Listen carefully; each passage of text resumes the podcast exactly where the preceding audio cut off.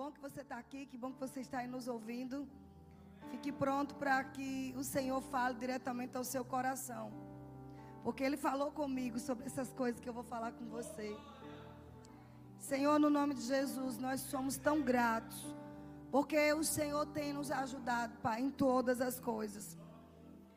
Obrigado pelo Espírito Santo que nos guia em tudo, que nos direciona, que vivifica a palavra. Eu quero, Pai, que o Espírito Santo ilumine os olhos do nosso entendimento, de cada pessoa aqui, que, e também que está nos ouvindo, para que nós possamos andar no nível que o Senhor preparou para nós andarmos por meio de Jesus. Muito obrigada, Senhor. Nós não vivemos uma religião, Pai. Nós vivemos a tua vida aqui na terra. E por isso temos tanta força, tanta ousadia, por causa do Senhor em nós. Toda glória e toda honra é para ti, Jesus. Muito obrigado pelo Senhor estando aqui presente. Aleluia. 2 Pedro capítulo 3, verso 8. Nós vamos falar do Deus do subitamente. Amém. Que é muito mais do que do de repente. Se de repente já é bom e subitamente. Diz assim, 2 Pedro capítulo 3, verso 8 diz: Ah, todavia uma coisa, amados, que não deveis esquecer. É muito bom toda vez que a gente lê a Bíblia e está um todavia. Amém? Essas palavras não, não foram colocadas lá por mero acaso. O Espírito Santo tem uma razão por ter deixado os todavia. Todavia é mas, né, tem algo mais. Toda vez que você ouvir o todavia tem algo mais. Eu já falei um dia sobre isso. Um dia a gente também vai pregar ainda só sobre essa palavra. Há todavia uma coisa, amados. Isso é Pedro falando para a igreja, para nós, que não deveis esquecer. Dois pontos. Que para o Senhor um dia é como mil anos, e mil anos como um dia. Estão comigo? De repente, amados, a gente está tão assim, é, com tantas notícias ruins, tantas notícias é, negativas, porque já temos 120 dias nessa pandemia e pessoas dizem: ah, meu Deus, e agora tem jeito? Nunca mais o mundo será o mesmo, nunca mais teremos uma economia estável, nunca mais teremos saúde, todo mundo com medo. Quando é que isso vai acabar? Deixa eu lhe dizer, amados. Pedro está dizendo pelo Espírito, vocês, todavia, em razão de tudo isso, vocês não podem esquecer que para Deus não existe a questão de tempo, não. Mil anos é como um dia, certo? E um dia é como mil anos. Ele pode fazer coisa hoje que em mil anos ele não fez. Estão entendendo, queridos? Quando Pedro falou esse versículo, ele estava citando simplesmente o Salmo 90. O Salmo 90 também diz a mesma, a mesma coisa. Eu vou ler nas duas versões. Nós vamos entender aonde a gente quer chegar. Salmo 90. E eu quero que você diga para o seu vizinho bem alto: olha, mil anos para Deus é como um dia. Amém? Se aquiete, porque para Deus um, mil anos é como um dia. No, no Salmo 90, verso 4, ele começa a falar sobre a, a, a eternidade de Deus e a transitoriedade do homem. Ele fala assim no verso 2, ele diz: Antes que os montes nascessem e se formasse a terra e o mundo, de eternidade a eternidade, tu és Deus. Tu reduzes o homem ao pó e dizes: Tornai filhos dos homens. Pois mil anos aos teus olhos são como o dia de ontem, que se foi, e como a vigília da noite. Olha na Bíblia, na Bíblia mensagem, como está esse versículo, diz assim: Paciência ele tem em tuas mãos todo o tempo do mundo. Mil anos ou um dia para Deus não fazem diferença. Eu vou repetir como está no Salmo 90, na versão mensagem. Tenha paciência. Tens em tuas mãos, Senhor, todo o tempo do mundo. Mil anos ou um dia não fazem diferença para ti. Sabe, o Espírito de Deus hoje quer nos animar que Deus está pronto, amados, a fazer coisas que talvez em 15 anos não foram feitas. Coisas que em 120 dias foram perdidas. E Ele pode em uma noite mudar esse quadro, porque Ele é Deus. Nós precisamos colocar os nossos olhos nele. Precisamos começar a perguntar: por que, que eu vou à igreja? Por que, que eu abro a Bíblia para ler? Por que, que eu estou agora diante de um canal de YouTube assistindo uma ministração? Por que, que durante o dia eu procuro mensagens da Bíblia? Sabe por quê? Porque você sabe que você pertence a um ser que não é desta terra. Nós sabemos que temos dentro de nós a natureza de um Deus que é eterno. E que vai, o que vai reger a nossa vida não são os quadros que são mostrados para nós, mas o que Deus diz ao nosso respeito. Não importa mais quanto tempo. Quantas, quanto tempo já se passou? Eu vou mostrar histórias na Bíblia, coisas de 16 anos de tragédia que em um dia Deus mudou. O que é que Ele não pode fazer ainda nesse resto de mês? O que é que Deus não pode fazer nesse resto de semestre? Nós entramos em um segundo semestre e não é como tudo perdido, não é para atacar, porque sabemos que a vitória já é nossa. É para celebrar. Amém, amados? Eu, a gente tem que abrir a Bíblia e perguntar: por que, que eu estou lendo a Bíblia? Por que, que eu vou à igreja? A gente tem que pesar as motivações. Por que, que eu faço o que eu estou fazendo? Por que, que eu saio de casa, fico o, o dia quase todo aqui? Cantando no louvor, participando do grupo de louvor, ou num diaconato. Por que eu faço o que eu faço? Eu faço o que faço porque eu sei que existe um Deus que é eterno. Ele não é transitório. Transitórios são as coisas que a gente está vendo. Transitórias são as situações. Ele não, ele é permanente, ele é eterno. Ele só está procurando alguém que cria. Quando Pedro falou essa passagem, olha o contexto que ele falou quando ele diz: Pois mil anos aos teus olhos são como o dia, né? É lá em 2 Pedro. Todos encontraram 2 Pedro 3, 8. Vamos voltar lá. Ele no verso 9 ele diz: Não retarda, não retarda o Senhor a sua promessa, como alguns a julgam demorado os escatológicos dizem, eles estão certos, mas a Bíblia não pode ser lida somente por um prisma. Não pode ser uma exegese somente ao pé da letra. Por isso que nós entendemos que a, Bíblia é logos e é rema. O logos está falando de forma escatológica, mas o rema, a revelação, está falando como algo personalizado para agora. Estão entendendo, amados?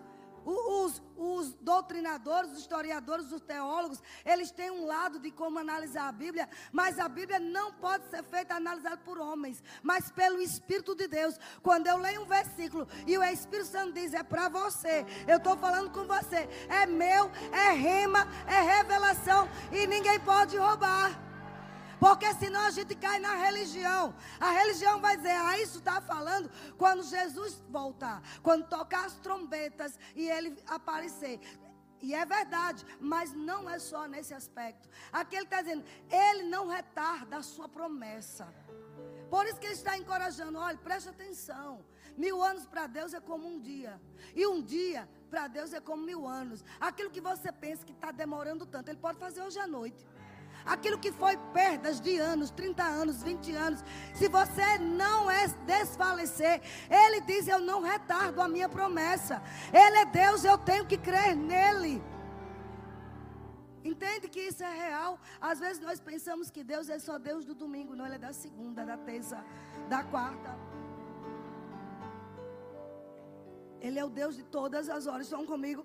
Ele diz aqui, pelo contrário, Ele é longânimo para convosco não querendo que nenhum pereça, senão que todos cheguem ao arrependimento. Irmãos, quando eu leio esse versículo, eu lembro daquela parábola que Jesus conta em Lucas. Quando ele fala da, da do juiz Inico. Quando ele termina de, de falar, né, contar a história, ele diz assim: é, Acaso fará, acaso fará justiça? Acaso Deus não fará justiça aos que clamam a Ele dia e noite? Embora pareça demorado em atendê-los. Aí depois no versículo seguinte ele diz: Mas quando o filho do homem vier, ele encontrará fé na terra? Ele não está se reportando ali ao grande dia, ao grande retorno de Jesus. Ele está se reportando ao momento que a bênção estiver para manifestar na nossa vida. Se ele vai encontrar fé em nós. Então eu tenho que entender, não importa quantos anos eu estou nessa vida, ele pode virar hoje o jogo, ele vai virar a chave hoje. Vocês estão comigo, amados? Ele é o Deus do subitamente. Em 2014, primeira vez que teve escola de ministros aqui, eu precisei com Raimundo ir para a conferência de, dos Estados Unidos. Era 40 anos do Rema. E nós fomos para lá. E era o ano que ia começar a escola de ministro. Nós formamos uma equipe com secretária, com vice-diretor, com outras pessoas. E eu confiei plenamente que eles, né, eu dei a lista de todos os ex-alunos. O Reima já existia formados de 2009 a 2014, então nós fizemos um levantamento para ligar para esses alunos, né, para é, pegar os dados dele, convidar, enviar a ficha e eu fui bem tranquila. Lá eu orava. Eu lembro que eu tirei um tempo para orar com Edma. Né? A gente orava em todo aquele, aquele templo lá, aquela igreja enorme do, que, que é o Rema. E orando em línguas, orando em línguas, e eu estava tranquila, eu ligava para cá. E aí, como é que estão as coisas? As matrículas, está tudo bem. Só que eu retornei, querido, simplesmente três dias antes.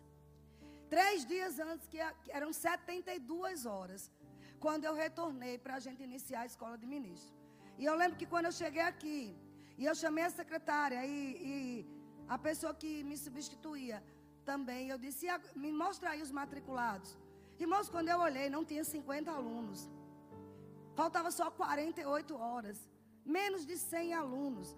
Contudo, nós tínhamos feito uma proposta ao REMA, eles mandam um projeto anual, e nós tínhamos dito que nós teríamos 200 alunos, no mínimo 200 alunos. E chegaríamos até 250. Não tinha sequer, eu, eu não lembro, mas não chegou a 100. Só tínhamos 48 horas. Queridos, minha cabeça quase explode na hora. Sabe? E, e quem trabalha comigo sabe que, que quando eu quero uma coisa, eu quero. Eu quero bem feito. E você deve ser assim, porque nosso pai só quer bem feito. Amém que comigo não funciona. Porque isso não faz parte do caráter de filho de Deus. Se a gente quiser coisas grandes, amados, a gente tem que começar a querer excelência em tudo que a gente faz. E eu lembro que eu, quando eu olhei para aquilo, eu quase enlouqueço. Eu tinha duas opções: arrancar a cabeça dos dois, sabe? Mandar embora, não querer conversa, e aí eu agiria na carne, sabe? Ou buscar refúgio em Deus. Porque nós seríamos envergonhados com 50 e poucos alunos. E amados, eu fui para casa, acho que Raimundo lembra. Eu fui para casa como uma louca. E eu disse, Raimundo, olhe, não fale comigo. Não me, não me procure agora. Eu preciso entrar nesse quarto, ficar só. Não sei se Patrícia lembra, a gente morava lá ainda em Lauro. E eu me tranquei no quarto a orar. Só tínhamos 48 horas para começar a escola de ministro. A nossa diretora nacional viria abrir a escola. E nós só tínhamos. E a escola de ministro não é como rema.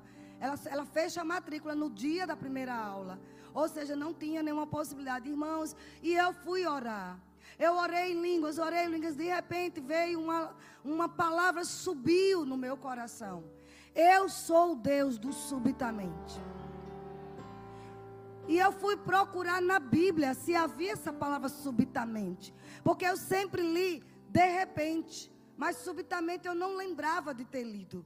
E quando eu fui pesquisar, tinha lá subitamente. É um texto que está lá em 2 Crônica, eu quero que você leia comigo. Aleluia.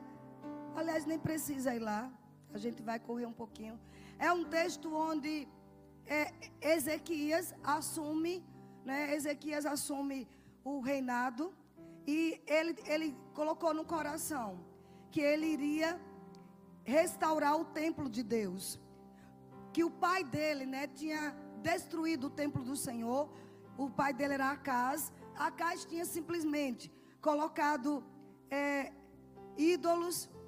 Está lá em 2 segunda, segunda Crônicas, capítulo 29, versículo 36. E ele começou a fazer reformas religiosas. Acaz, por 16 anos, ele promoveu idolatria. Era um rei ungido por Deus, mas desviado do propósito. caiu na idolatria e difamou o templo do Senhor. Fez com que as coisas do templo foram, fossem colocadas em outros altares. Ou seja, simplesmente não honrou a Deus. E quando o filho Ezequias assumiu, ele, a primeira coisa que ele colocou no coração foi fazer reforma religiosa, trazer tudo de volta, trazer os cantores, trazer o louvor, trazer, sabe, o ouro, a prata, tudo para o templo. E Amás aqui diz no versículo 36, olhe bem, segunda Crônicas, capítulo 29, nós estamos falando sobre o rei, o Deus do subitamente. Ezequias e todo o povo se alegraram por causa daquilo que Deus fizera para o povo. Porque subitamente, estão comigo? Se fez esta obra, ou seja, de forma repentina, surpreendentemente, foi feita a obra, a obra de se estabelecer o ministério da casa do Senhor. E quando você vai ver o contexto, foram 16 anos. E ele, de forma repentina, em poucos dias, Deus deu graça Deus deu favor e tudo voltou para o templo. Os levitas, a abundância de holocaustos, de sacrifícios, coisas que poderiam levar anos para serem restituídos.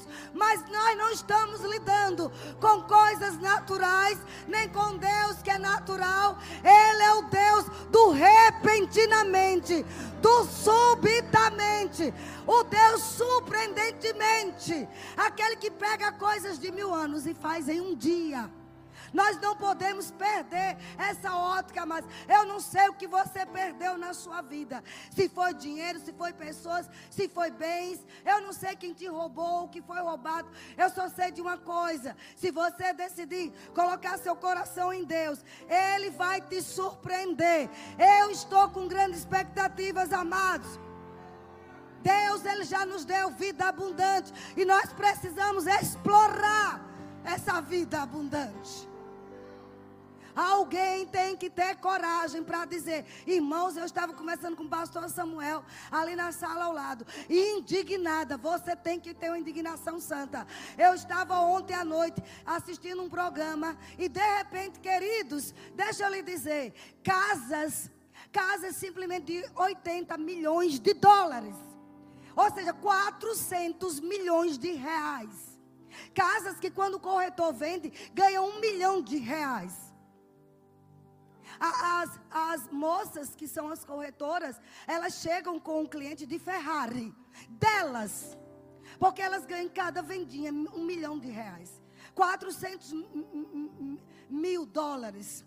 Um milhão de dólares, diga, um milhão de dólares. Elas ganham 5 milhões de reais. Então elas têm Ferrari, elas têm bolsa de todo tipo. Ela tem o que você pensar. Agora, irmãos, eu não estou achando ruim que eles tenham, não. Agora, você tem que estar tá pronto a entender que você precisa explorar a abundância que Cristo disse que é nós. Eu digo, não importa se um não crê, outro não crê. Se em uma casa um crê, se entre mil um crê, vai revolucionar a nossa nação, vai revolucionar a igreja de Cristo é entender, não importa se foram mil anos de escravidão, aonde o diabo fez da, da, da, da Bíblia, fez da nova aliança, do Novo Testamento, do testamento de herdeiros, fez uma religião hipócrita, uma religião de miserável, uma religião de pessoas medíocres. Isso foi Satanás, foi o espírito religioso. Eu não quero saber se passou mil anos, se mil anos a gente foi imerso em uma religiosidade que fez a igreja, sabe, perecer. E os valores foram trocados, porque quem é que você vê como cristão tem uma casa de no mínimo um milhão de dólares? quanto mais 80 milhões. Mas o diabo conseguiu, em milhares de anos, introduzir na igreja um espírito de falsa humildade, um espírito de, de miséria do inferno. Quando você vai olhar na Bíblia, você não vê Jesus Cristo pregando isso. Nós não vemos os apóstolos falando isso é vida com abundância. Pega uma boa Bíblia de estudo, mete a cara para estudar e olha o que é abundância. Vá para todo qualquer dicionário. abundância é extravagância, é aquilo que supera, sobra, é, é até supérfluo. E não importa se passou mil anos a igreja sendo enganada. Ele disse que um, mil anos para ele é como um dia. Pode ser hoje. A chave vira hoje. Porque na minha vida já virou. Se eu não tenho ainda palpável, mas aqui metanoia, na minha mente já mudou. Sabe? E a gente não tem que ficar com inveja desse povo, não. É, é, é, é um sentimento de indignação. De dizer, rapaz, eu não vou aceitar isso, porque eu tenho um Deus que é o Deus, sabe, do subitamente. Você pode, sabe, deitar hoje pobre miserável e acordar milionária. Porque Deus, Deus fez isso com José do Egito. Agora deixa eu te dizer uma coisa, não fique acreditando em contos de fadas não, viu? Tem a tua parte também, vai estudar. Vai estudar inglês, vai estudar aquelas coisas que você gosta, que é nessa, é naquilo que Deus coloca em seu coração que você vai enriquecer. Não é somente ter uma visão, você tem que entrar e mergulhar nessa visão. Amém, querido? Olha, eu creio, mas toda riqueza, toda riqueza desonesta está caindo por terra e as riquezas bíblicas, as riquezas lícitas estão sendo transferidas para a conta do justo, através de ideias, de ensinos, de inovações. Oh, aleluia! Diz que teve uma mulher judia que ela Alguém foi conversar com ela. Cadê seus filhos? Não, meu filho, meu filho um é juiz e o outro meu filho é advogado. Aí, ela, aí disseram para ela assim: quantos anos tem seus filhos? Você é tão jovem. Um filho já juiz, outro advogado. Um tem três anos, outro tem dois. Não, você não entendeu. Porque era como ela via. É como ela via o filho. É como ela via. É a visão que nós temos que ter. É assim que meu pai vê você. É assim que meu pai me vê. Papai não vê a gente miserável, medíocre. Não importa se foi 20 anos, 30 anos em um sofrimento. Hoje à noite você está ouvindo dizer de um Deus do subitamente. Ele não está, amados, atrelado a ninguém, a nenhum teólogo, a nenhuma religião. Ele só está preso à sua palavra. Ele diz: Eu é que sei os pensamentos que tem o teu respeito. Eu estou injetando pensamentos de nobreza, pensamentos de grandeza em você. Aleluia. Eu não quero, amados, só pregar. Eu quero viver, quero resultados. Resultados, sair dessa pandemia de outra forma. Amém.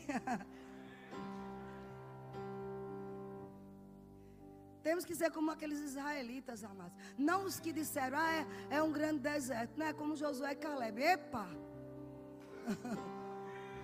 Nós vamos possuir, a terra é nossa. Você tem que dizer, eu posso. Até os ímpios aí fora estão pregando, eu posso, você pode, você pode. Ah, mas nós podemos nele, em Cristo eu posso. Eu posso, mas ter uma mudança, uma virada na minha vida, na sua vida. Ler a Bíblia e entender que é o Espírito de Deus falando, trazendo vida àquelas palavras, mudando a minha maneira de pensar. Sabe? Ah, mas irmã, a gente tem que passar pelo deserto. É isso que muitas pessoas dizem. Não, amados. Nós não vamos sair do deserto, não. É o deserto que vai sair de nós. Eu vou repetir. Sabe? Ah, o deserto está passando. Não. Eu vou, nós vamos passar por esse deserto. Não, não. É Ele que tem que sair de nós, da nossa vida. Sabe? Você tem que entender isso, rapaz. Não vale a pena voltar para o mundo, não. Você quer morrer, é?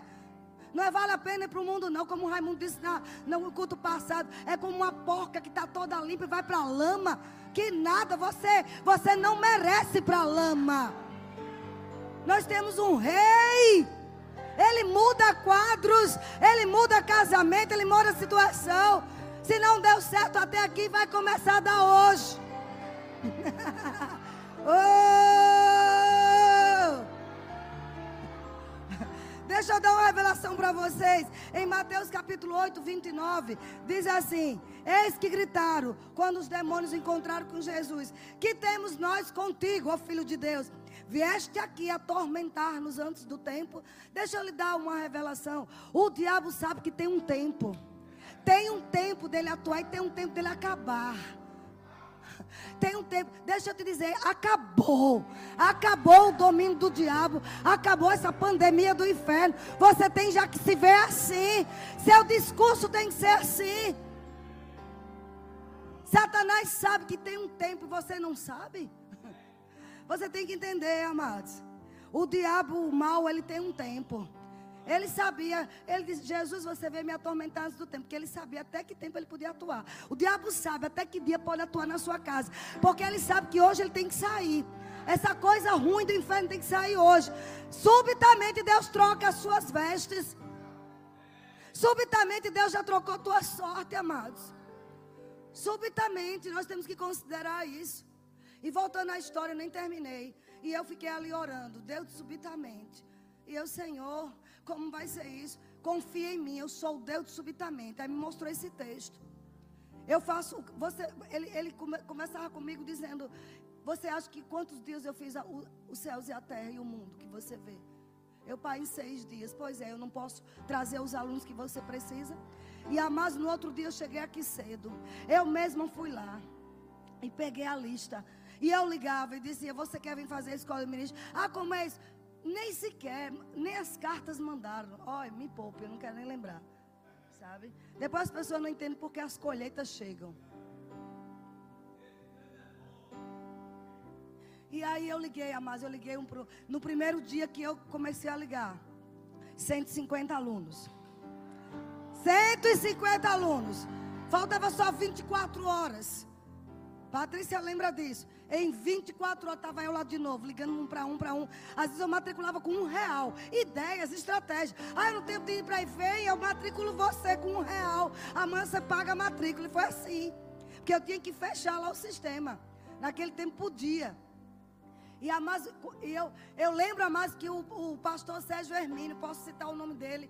Ele disse que ia nessa rua aqui, na orla correndo, e de repente uma voz disse: Entra aí à direita, vá fazer a matrícula na escola de ministro. Ele ouviu, ele já tinha determinado que não ia fazer. O Espírito Santo trouxe ele para encurtar a história. No dia, mas naquele último dia, simplesmente, quando a gente entrou aqui, sabe?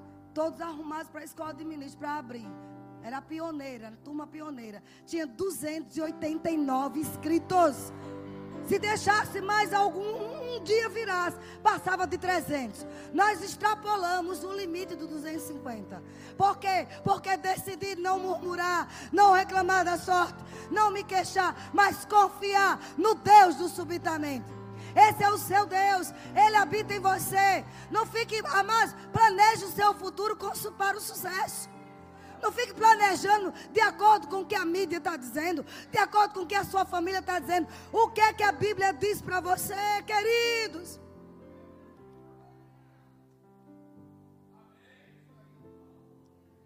A gente tem que mudar o discurso. Sabe aquela coisa, às vezes você vai numa casa e diz assim. A, a pessoa, eu não sei se você conhece isso.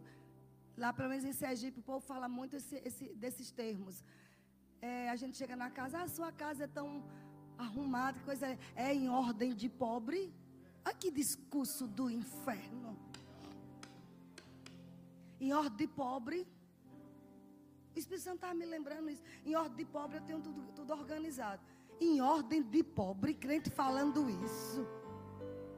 Sabe? Então o que, é que eu estou querendo dizer com isso, amados? Coisas culturais que não faz parte do vocabulário de Deus tem que sair da nossa vida. Igrejas que pregam não tem que ser assim mesmo, é sofrendo, é lutando. Lá na glória a gente vai reinar. Não, a minha Bíblia, a tua Bíblia diz que nós vamos reinar como reis em vida. Não é no milênio, não é pós-morte, é em vida. Pare de usar esses adágios. Pare de usar esse espírito de miséria em ordem de pobre. Ah, eu tenho um dinheirinho ali. Não, você tem muito dinheiro. Começa a dizer isso. Sabe, a gente precisa alterar a maneira como a gente se vê. Os israelitas, eles foram derrotados, não foi pelos gigantes, não, foi por eles mesmos. Eles se viam como gafanhotos. Como é que você se vê? Quando eu estava orando sobre isso hoje à tarde, o Senhor disse para mim: tire algumas fotos. Você já viu no início do culto como tem umas fotos bonitas, todo mundo rindo, se abraçando. E eu mandei para o grupo de mulheres. Quem recebeu aqui? E eu mandei, eu disse: começa a visualizar essa cena. Começa a se ver assim, alegre, abraçando um ao outro. É desse jeito que a gente tem que se ver a igreja cheia e tem mais. Pela manhã vai ter dois cultos. Deus falou comigo. Pela manhã vai ter dois cultos. Com a igreja cheia. Visualize aquelas fotos. Aleluia, amados. O tempo de Deus é diferente dos homens. 16 anos. Tudo perdido em uma noite. O quadro mudou. Por quê? Porque é o Deus do subitamente. Não se deixe vencer pelo tempo, não. Tem pessoas aqui me ouvindo dizendo: Ah, já se passou muito tempo. Eu acho que não tem mais jeito. Você serve aqui Deus. Ele é perito em fazer coisas novas todo o tempo. Ele faz coisas novas. Como é que você está se vendo, amados? Nós temos que alterar a maneira como a gente se vê. Amém. Ter uma foto de referência. Eu lembro que uma vez eu vi Joel Osteen pregando sobre isso. Uma mãe que tinha o filho se desviado. Não queria nada com Deus, estava nas drogas. Ele disse: pegue uma foto, coloque lá na, no, no lugar onde você sempre passa, de como você vê seu filho. E ela colocou a foto mais bonita dele. Sabe? Você pode fazer até uma montagem. Eu tenho lá em casa um quadro, eu boto bem lá na frente, lá na, tem uma, um móvel lá que tem a televisão e tá lá uma leoa com a coroa na cabeça, bilionária. Oh, você não entendeu não? Bilionária. Pode parecer loucura que ache. E se Jesus não voltar, vocês vão ver. Eu não vou só pregar para os outros não ver acontecer em minha vida, não. Vai acontecer comigo. Vai acontecer com quem crê junto comigo. Sabe o que eu tenho visto nesses quatro meses, nesses 120 dias praticamente? Muitas pessoas que nunca pensou em inovar, em sair da zona de conforto e estão rompendo. Rompendo. Essa semana eu mandei uma mensagem para as mulheres sobre a lagosta. Eu achei muito interessante como é que a lagosta. A lagosta é um animal mole. Ela, ela é mole, mas ela tem uma, uma carapaça, uma, uma, uma, uma capa sobre ela sabe? Mas aquela capa, amados, ela, ela impede a lagosta de crescer. À medida que a lagosta vai crescendo, sabe?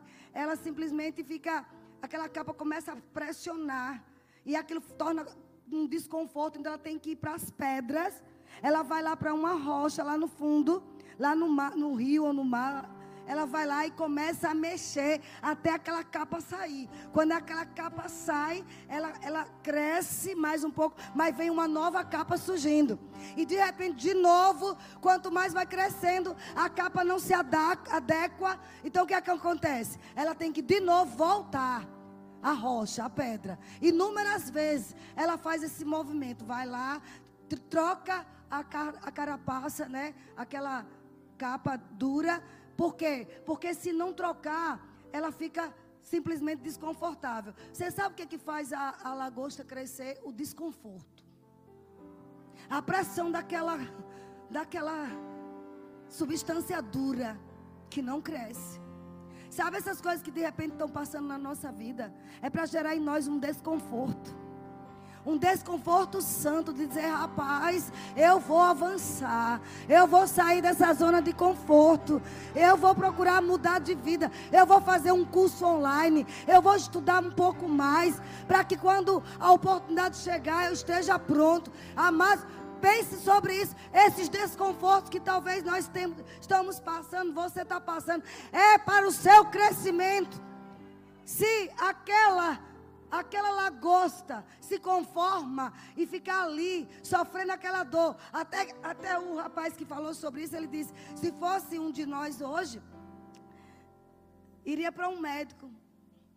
A lagosta dizia, doutor, eu estou sentindo muitas dores. E o médico aplicava um válio, sei lá, um, um, um remédio de dor aí, um Dorflex para aliviar a dor. Aliviaria, mas ela não crescia.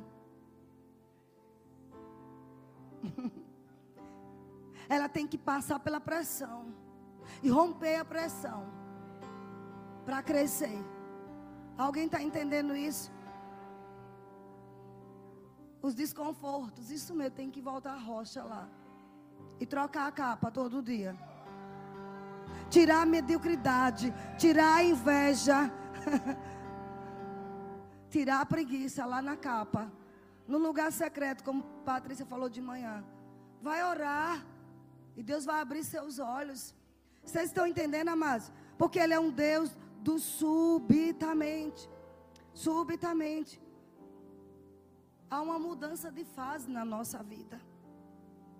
Eu tenho visto uma mudança de fase, mas para melhor. Nós temos que nos tornar melhores, amados. Vânia, você não conhece a minha família. Eu nasci assim e tal. Todo mundo aqui. Você pode ser o pioneiro a mudar o quadro. Basta um na casa. Basta um que crê. Eu vejo meu marido, mas é uma família, uma família imensa. Mas Deus escolheu ele como um José tirou de trás das malhadas. Coisas que a gente pregava há 20 anos atrás, a gente vê acontecer. A gente vê ele se destacando. Você pode ser esse José.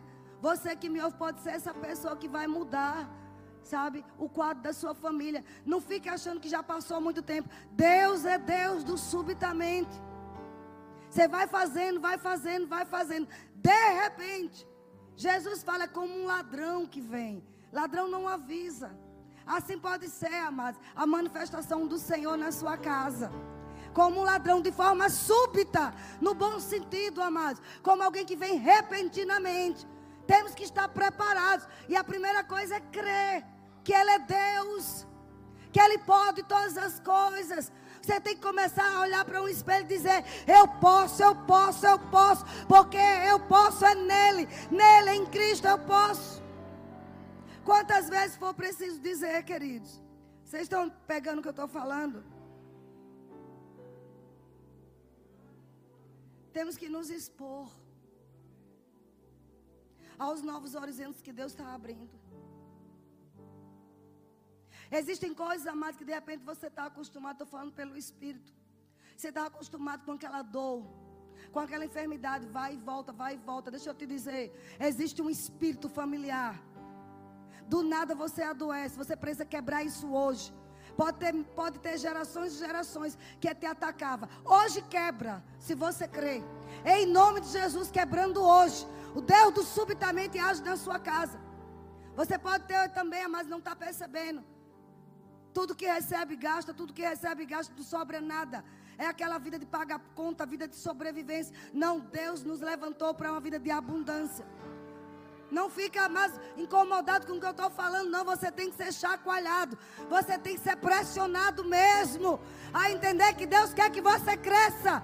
Milhares de anos que foram roubados pela religiosidade.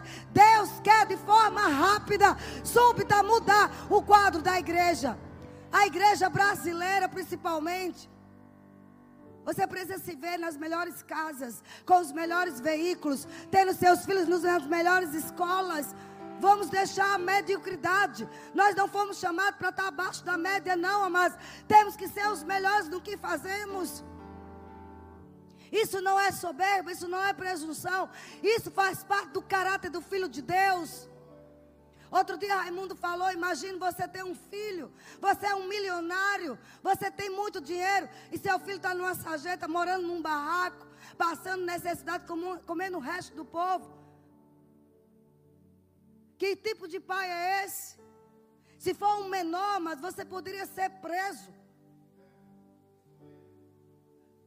Por maus tratos aquele filho menor. E é dessa forma, às vezes, que a igreja está vendo Deus. Um Deus que é tão rico, Senhor do universo, de eternidade, de eternidade, Ele é Deus. Um Deus que se alegra com a prosperidade dos seus filhos. Mas às vezes a gente pensa que é a força do nosso braço. Não, amados, a força do nosso braço vem justamente porque nós estamos nele. Porque se ele tirar de nós por um segundo, Olha o que o diabo fez. Onde é que ele ataca com o coronavírus? Nos pulmões, tirando o ar. Quem deu o ar foi Deus. Aí ele vai lá para confundir. Eu vou tirar justamente o fôlego de vida. Por isso que nós temos que dizer: acabou o diabo. Sabe, nós temos que ser atormentadores dele. Você não vai tirar fôlego de vida de ninguém, não. Estão comigo, amados? Não permita, amados, que o medo sufoque, sabe, os sonhos que Deus tem te dado. Olha o que diz mais uma vez, eu vou ler aqui, Abacuque 2, verso 3 e 4. Eu estou indignado, eu não, eu não aguento ver certas coisas, amados. Como filha de Deus, sabe, como, como ministra da palavra, temos a responsabilidade de trazer a revelação para você. Você que me ouve, eu não sei se você mora no interior pequeno, você sozinho pode mudar a realidade desse lugar. Através de uma visão. Deus está à procura de visionários. Amém? Vocês estão entendendo? De visionários. Se ninguém nunca fez, eu vou fazer.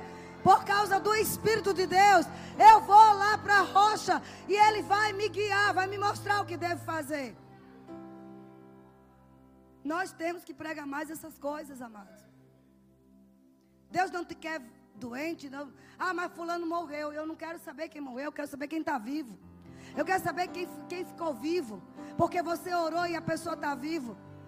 A gente tem uma tendência de olhar só para as coisas ruins. Ai, a fome na Etiópia. Mas você não sabe quem era a Etiópia. Era Sabá. Milionária, riquíssima. Mas entrou para a feitiçaria. Não foi Deus que provocou a miséria. Foram os próprios homens que abandonaram a Deus. Mas olhe, fique tranquila, a Etiópia está sendo evangelizada. O Senhor está se movendo lá, está aparecendo para eles, para muitos muçulmanos ali. Então vamos olhar, focar mais as coisas da Bíblia, as coisas que Deus tem para nós como herança. Temos uma tendência a olhar demais para o negativo.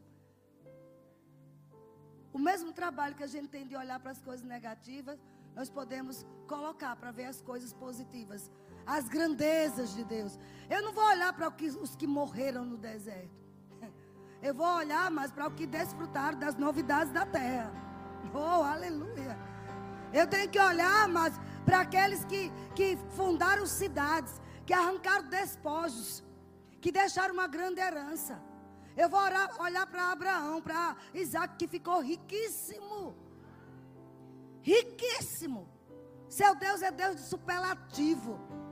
Não é riquinho, rico é riquíssimo. Diga, eu tenho um pai que me quer riquíssimo. Abre a boca e fale. Essa máscara não pode ser mordaça.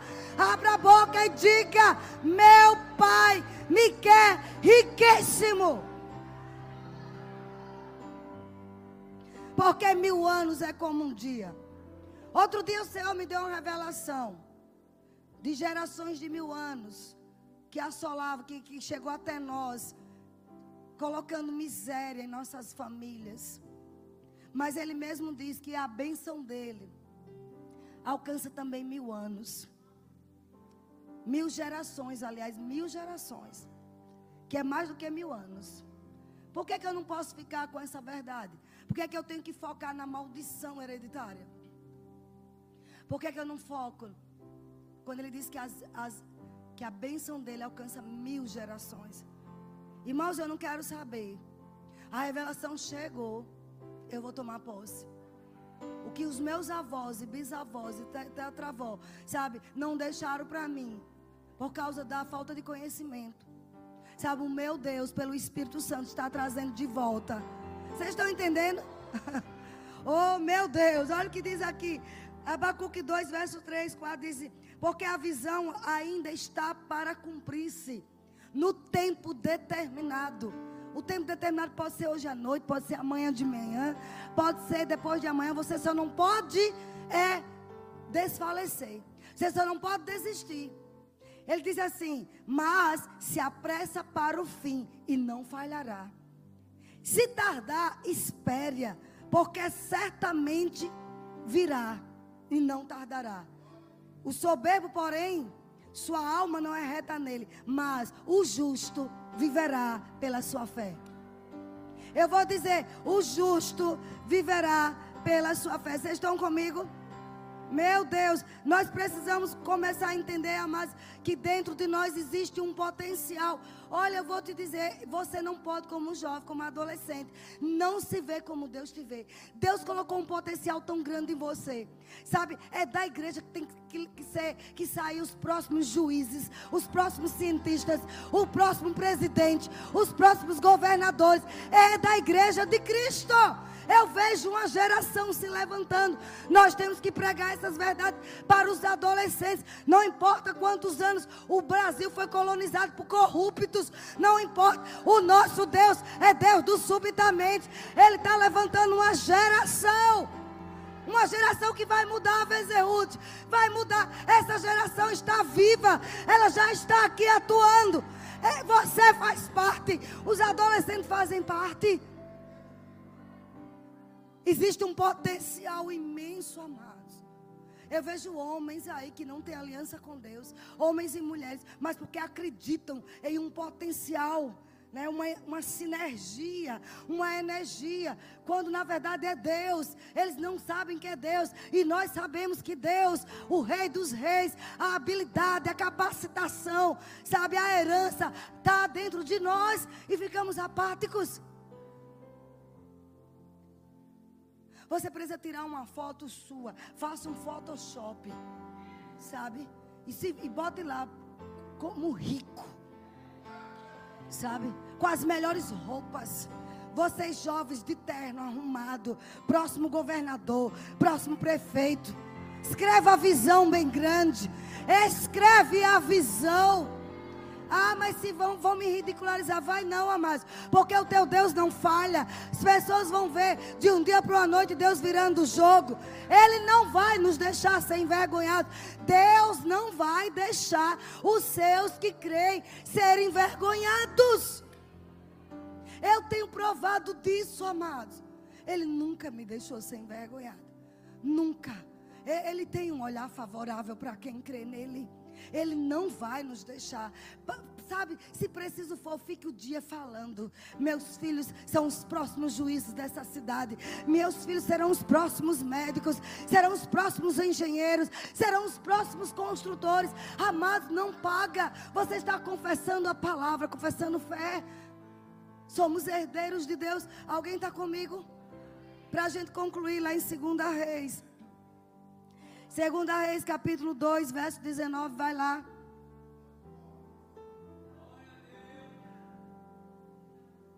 É para chacoalhar. Oração em outras línguas, amados. É para quando você sair daquele período de oração. Está pronto para as ideias chegarem. Para as inspirações. Sabe, eu vejo bem claro. Deus está levantando na igreja. Sabe, solucionadores de problemas. O mundo precisa, sabe? O mundo precisa resolver problemas. E nós fomos chamados por Deus para resolver problemas na humanidade. Você tem que entender, amados, que você é um solucionador. Sabe? As pessoas vão procurar você para resolver situações por causa da sabedoria de Deus na sua vida. Orar em língua não é somente para dizer, ah, eu sou espiritual. Não, amados, é para ser espiritual, mas principalmente para receber uma inteligência do Espírito, uma inspiração divina. Eu olho para meus netos e eu digo: você vai ser isso, vai ser, começa a dizer, engrandecê-los. Eles têm que ser criados com essa mentalidade. Eu olhava para minhas duas filhas eu dizia, o que é que vocês querem ser? Ela sabe disso. O que você quiser, você vai ser. Não há impedimentos para alguém que tem o Espírito Santo dentro. O que é que teus filhos querem ser? Não existe impedimentos para quem carrega o Espírito de Deus. Agora a gente tem que ir lá na fonte, na raiz do problema sabe, corrigir os erros do passado, anulando palavras malditas, anulando, sabe, feitiçarias, anulando. Eu fui em uma certa cidade agora do interior, 20 anos que eu fui lá. E voltei agora, não tinha progresso nenhum. Só uma praça lá, sabe o que fizeram? E na hora eu discerni, é uma potestade do inferno. Aqui, agora tem quatro igrejas lá, vai lá ver o que se prega. Vai aguentando, vai gemendo, geme e chora. Porque lá na glória vai ter. Não, amados. Precisa de alguém invadir essas cidades baianas. sabe, como solucionador de problemas, com a visão de Deus, não a visão religiosa, sabe, mostrar às pessoas, epa, existe um principado. Lembra que eu disse? Tem que chegar atormentadores de Satanás nesses lugares. E dizer: acabou. O meu Deus é Deus do subitamente. Ele está rompendo com essa miséria. 20 anos não saiu do canto. Eu disse a Raimundo: Raimundo, isso é uma praga do inferno sabe? Ficam conformados com Bolsa Família, ficam conformados, sabe? Com, com uns 600 reais do governo. Ah, mas graças a Deus por esses 600, mas você não tem que se conformar com isso, não. Fica, recebi 600, que, que vergonha. Aí os ímpios com casa de 80 milhões de dólares. Oh, eu vou dizer de novo sabe? Com casa de 80 milhões de dólares. E você conformado com 600 reais. Alguém, mas alguém tem que ouvir essa mensagem. E, e, sabe, na minha época era disquete, trocar o disquete. Agora não sei se é pendrive, o que é que é, o que é. A gente dizia, troca o disquete. Troca, vai ter que trocar alguma coisa em você. Porque não pode a gente se conformar, não. Sabe? Porque se vê uma coisa, para que isso? Para que isso? É o nome de um demônio. É o nome de um diabo que está rondando sua família. Há tantos anos você não vê. Para que isso? Você é um atormentador de Satanás. Dizer, acabou. Seu tempo exterminou, diabo. Acabou a miséria. Foi isso que eu fiz com meu marido e com minhas filhas. Há quase 20 anos atrás. Eu recebi uma palavra profética, amados.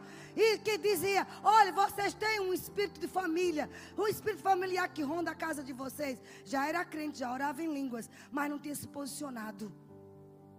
O diabo não está nem aí com crente que ora em língua, mas não tem, não toma posição da revelação. Você tem que se posicionar. Acabou o espírito de enfermidade. Saia e não volte nunca mais. Acabou o espírito maligno de miséria. Saia e não volta nunca mais. A vida entre toda a família é daquela religião que, fa, que faz a Ave Maria. Tem que quebrar isso. É um espírito religioso.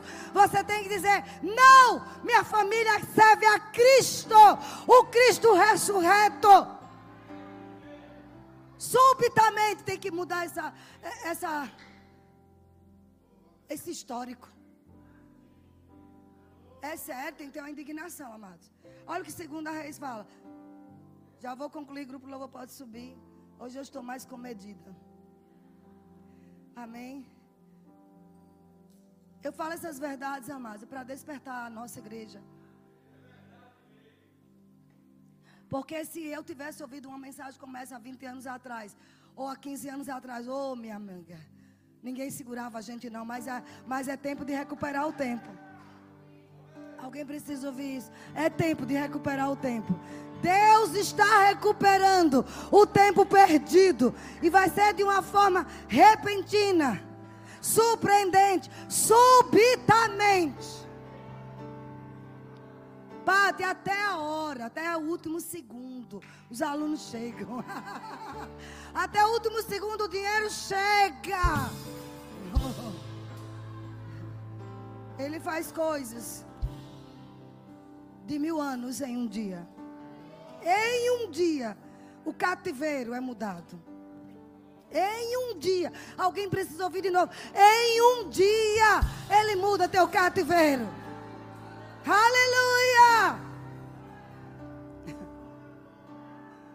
A gente tem que aprender a dançar, amados, antes da música tocar. Que isso é que é fé. em um dia. Segunda Reis, capítulo 2, verso 19 a 22. Eliseu torna saudável as águas de Jericó. Os homens da cidade disseram a Eliseu: Eis que é bem situada esta cidade como vê o meu Senhor. Porém, as águas são más e a terra é estéril. Esse era o quadro daquela cidade bem situada. Mas as águas eram más e a terra é estéril. Então Eliseu disse: Trazei-me um prato novo e ponde nele sal.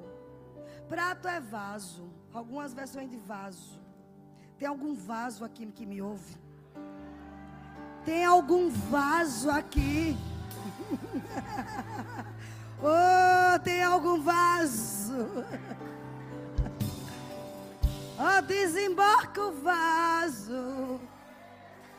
Enche de azeite. Ei!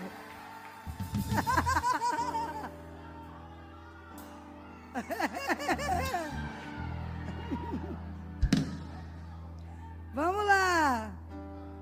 E ponha nele sal. Jesus um dia disse que nós, os discípulos, somos sal. Diga ao seu irmão, você é sal.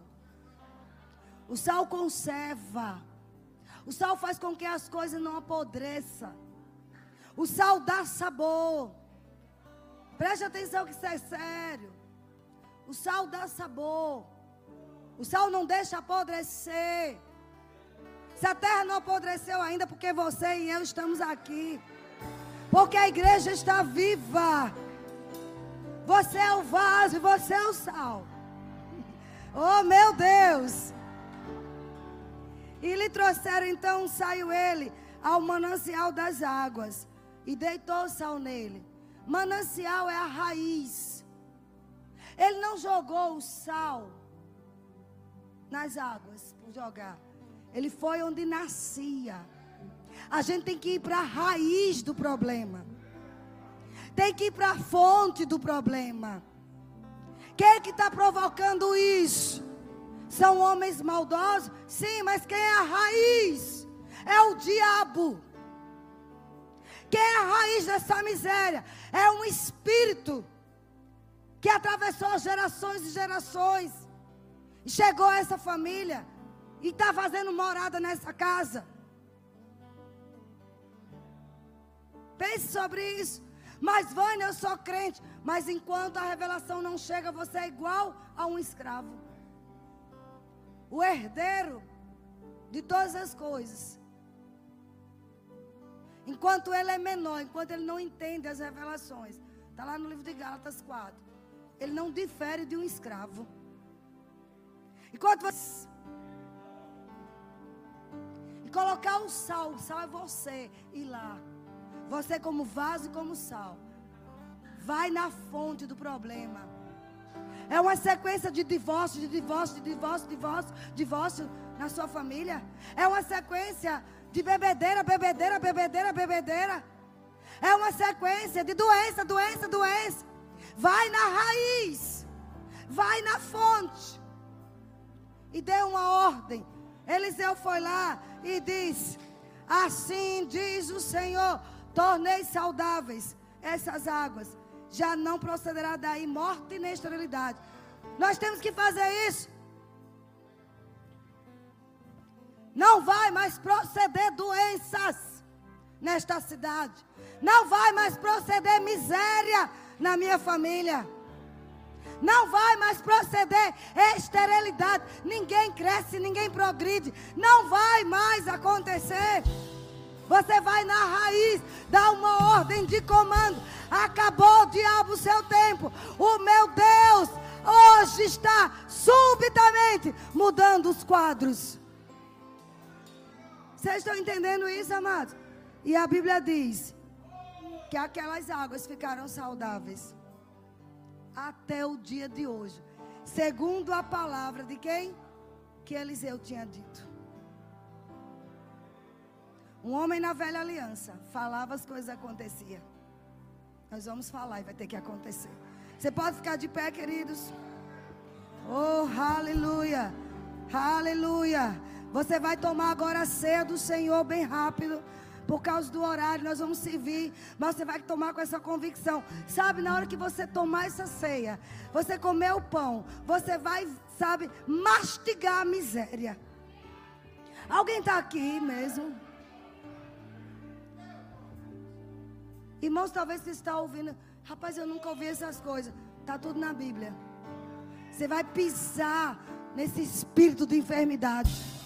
Você vai receber a cura divina aquilo que era estéril na sua vida, aquilo que não crescia, não progredia, sabe? Vai ter que sair hoje. Esse engano de Satanás é quebrado hoje. Pode se vir, queridos. Você vai se vir. Raimundo, vou fazer tudo por causa do horário. Você vai pegar o pão. Você vai pegar o suco. Você vai tomar com convicção. Olha, eu vejo. Potenciais sendo despertados. Perdeu tudo, vai começar do zero e vai ser grande. Vai aumentar mais, mais, mais, mais. Ele vai fazer muito mais. Ele vai recuperar, restituir muito mais, muito mais. Quando? Mil anos é como um dia, um dia é como mil anos. Pode ser hoje. Ele é Deus do subitamente. Gere uma expectativa. Ele está mudando situações. Está mudando a sua mente. Você vai sair daqui despertado pelo Espírito de Deus. O pão representa o corpo de Cristo. Você vai comer agora esse pão. Você vai comer esse pão agora. Sim. E você vai entender, amados, que a doença não tem lugar. Porque todavia, a Bíblia diz que agradou o Senhor em moê-lo. Está lá Isaías 53, todavia. Deus se agradou em moer Jesus. Ele foi moído para que você não seja. Para que eu não seja. Coma esse pão com consciência. Pelas pisaduras dele. Nós já fomos sarados. Você aí também em casa. Receba a cura divina. Do alto da cabeça, a planta dos seus pés. Recebe a cura, a libertação, a insônia. Sai agora, em o nome de Jesus. Insônia, não volte nunca mais. Ansiedade, preocupado com o dia de amanhã, acabou hoje. Porque o Senhor é Ele, Deus do subitamente. Ele muda agora os quadros. Aleluia. Você vai beber o vinho. Você vai beber o vinho agora. E você vai celebrar. Celebre. Pode beber o sangue. O vinho simboliza o sangue de Jesus. Celebre. Sim. A alegria do Senhor. Porque estou alegre? Porque o Deus do subitamente mudou minha sorte. Ele mudou a tua sorte. Eu creio. Ele está agindo nesse lar, agindo nessa família. Oh, você é livre, livre para dançar, livre para celebrar uma nova fase, uma nova fase se manifestando na sua vida emocional, na sua saúde física, nos seus negócios, uma nova fase. Oh, eu percebo a unção, a unção de Cristo aqui, uma nova fase. Veja Ruth, uma nova fase. Pega na mão da tua esposa. Sim, vem uma unção fresca. É uma nova fase. Pega aí, você de rosa, pega aí, pega uma nova fase. Isso, isso, pega Fabiana, pega. Meu Deus, a unção, a unção está aqui. Eu não sei o que vocês vão cantar, vamos lá. Ei, um novo tempo já chegou. A melhor fase já começou. Eu sigo em frente. Vamos lá, se alegre. Avançando, vou crescendo e prosperando e com ele vivendo. Sigo em frente.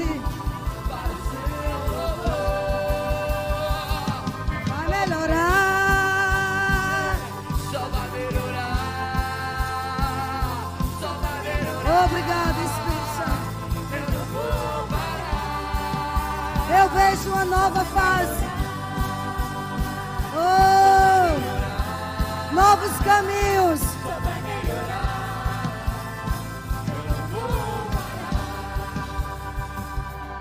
Projetos que ninguém nunca executou. Você vai executar. oh meu Deus. Projetos que você nunca ouviu dizer que um crente executou. Pois você vai executar. Você que me ouve, fica pronto. Deus está mudando, amados, a nossa sorte. Ele já mudou, mas Ele está manifestando uma nova fase. É uma nova fase da igreja de Cristo. É uma nova fase. Você vai sair do seu lugar agora, levantar o seu dízimo, a sua oferta, sair daí, vir correndo até aqui rápido. QR Code, transferência bancária. Não perde a unção. Você já sabe o que deve fazer. Envelopes de dízimos, de ofertas. Você pode passar no cartão, você também aí. Não retenha seu dízimo. Seja fiel. Porque um dia é como mil anos. E mil anos é como um dia. Deus é Deus do subitamente. Subitamente. As coisas estão sendo mudadas. Subitamente. Subitamente. Você vai ficar como quem sonha. Como quem sonha. Oh, meu Deus. Ele não falha. Ele não pode falhar. Ele é fiel. Sim, Senhor, tu és fiel. Ele não falha jamais. Escreve a visão. Não perde a visão. Ele não falha. Ele não falha jamais. Você que ainda não entregou tua vida a Jesus, o momento é esse. Esse é, é um novo tempo na história da igreja no Brasil e no mundo. Aqueles que ensinam a história da igreja, fique pronto. Porque pós-pandemia é uma nova história na igreja. Oh meu Deus! Livros e mais livros serão escritos sobre essa fase, essa nova fase que estamos entrando. Ei, amados, você está de pé, você não morreu. Você atravessou as tempestades. Por quê? Porque o nosso Deus, para ele um dia é como mil anos. O governo diz, são tantos dias. Deus diz, ei, ei, ei. Esses dias que dizem, para mim faz um dia, em um dia eu mudo isso. Vocês estão acreditando nessa verdade? Eu creio. Eu creio, amados. Nós estamos entrando numa nova fase da igreja.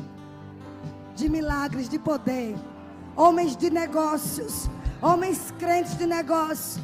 Comece a ver grandes casas, propriedades. Comece a visualizar. Não perde a visão. Comece a ver o seu produto sendo conhecido. Uma nova ideia chegando até você. Comece a visualizar. Não paga mais para se ver. Não paga. Faz a, sabe, faz a melhor foto que você pode ter como referência. A sua melhor versão de você mesmo. Alguém entendeu? A sua melhor versão de você mesmo. Comece a se ver. Linda, lindo, maravilhoso. Quer casar, já se veja com, sabe, com o véu, com o vestido. Oh meu Deus! Quer ter um filho, já se veja balançando. Mil anos é como um dia. Ah, já se passou dez anos. Eu volto a dizer: Teu Deus é Deus do subitamente. Deus do subitamente. É de súbito. É de súbito. É súbito. Aleluia